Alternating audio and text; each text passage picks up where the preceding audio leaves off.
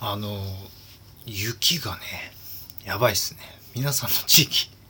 どうですか？僕ね明日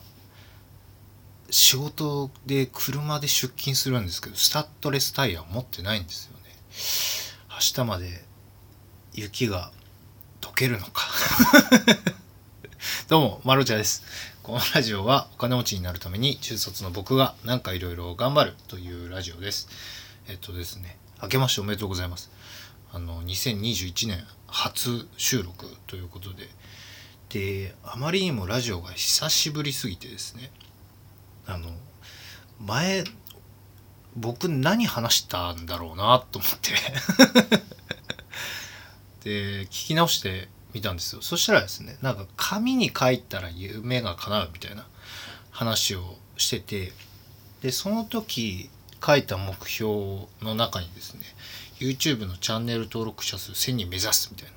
こと書いてたんですけどもその時がチャンネル登録者数が260人とかだったらしいんですよね。覚えてないんですけど。でそのラジオを撮ってからまあちょうど1ヶ月ぐらい経ってで今現在ですね340人かな、まあ、大体80人ぐらい、あのーチャンネルが増えてますね。なんかいろいろやっております。あのねきちんと朝晩その紙をですね読んでおります。本当はねあの音読がいいらしいんですよ。で妻がねいる時はちょっと黙読で読んでるんですけども妻がいない時は結構大きな声で音読をして見てるんですが効果があるのかな？まあでも。でその紙の中で FP3 級ファイナンシャルプランナー3級の勉強を今してて今月試験なんですけどもあの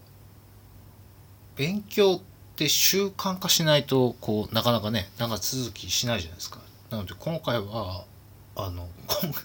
なんだ喉が変だな。今回はですねあの習慣に関してあのラジオを撮ろうかなと思ってで結構習慣化に成功しましてですね毎朝必ずファイナンシャルプランナーの勉強するというルーティンをがなかなかなかなかじゃねえルーティンが結構できてきてで何をやったかと言いますとですねあの1行でもいいからそのなんでしょう教科書。テキストみたいなのを買ったんですよ。それを読むっていうことをしたんですよね。でこうやる気出ないんだよなとかあるじゃないですか。あれやる気って結構勘違いされるんですけどもやる気って後からついてくるものらしいんですよ。そもそもね。何かをやって成果が出てなんか褒められたりと成果が出たりとかでやる気ができてでまた次に進むという順番なので先にやる気が来るってこと自体がそもそもないと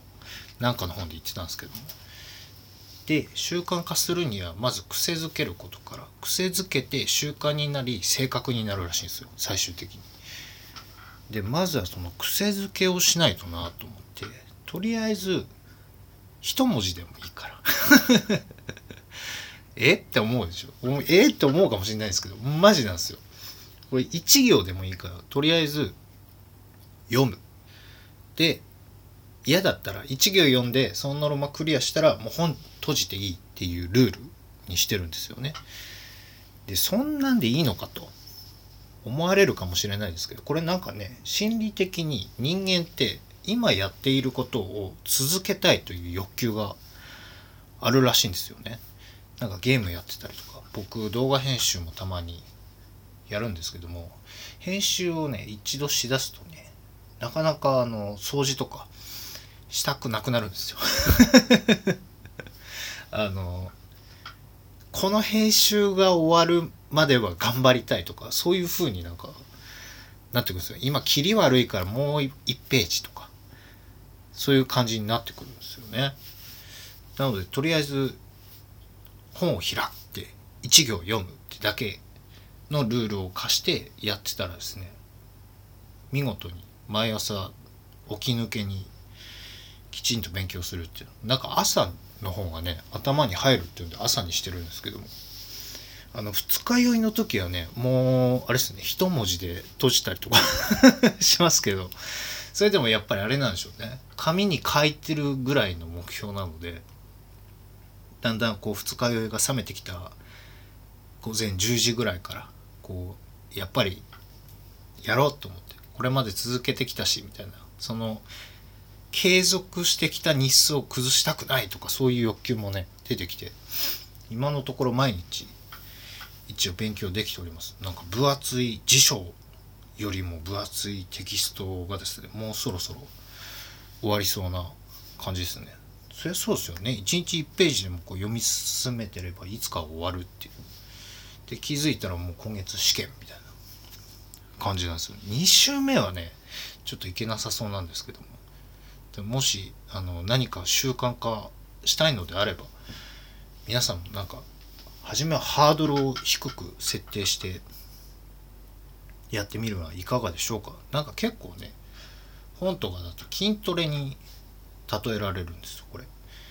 なんか筋トレしてマッチョになりたいっていう時に筋トレってやっぱこうなんでしょう好きな人はいいんでしょうけど億劫じゃないですか。1日30回腕立てとかスクワット30回それを3セットみたいな。で本で言うには1日1回でいいと。1回で筋肉つくのかと。思われるかもしれないですけどせっかくやったし10回ぐらいやろうかなとか結局なっちゃうんですよ。で仮に1日1回だとしても1日1回365日1日1回腕立て伏せしてる人としてない人では結構ね運命の差が生まれてくるっていうそういうなんか話もあるので全然ハードルは低くこれ周りから見るとねそんなんでお前できるわけねえだろみたいな感じのことを言ってくる人もいると思うんですけどもしかとしましょう。そんそんなねそんな人はね友達ではありません。まあねあの職場の方からとか言われたりとかするんでしょうけども。だそういう人には僕言わないですね。だからファイナンシャルプランナーの資格の勉強してるって職場の人知りません。なので今回は習慣のお話でございました。それじゃあこの辺でマロチでした。バイバイ。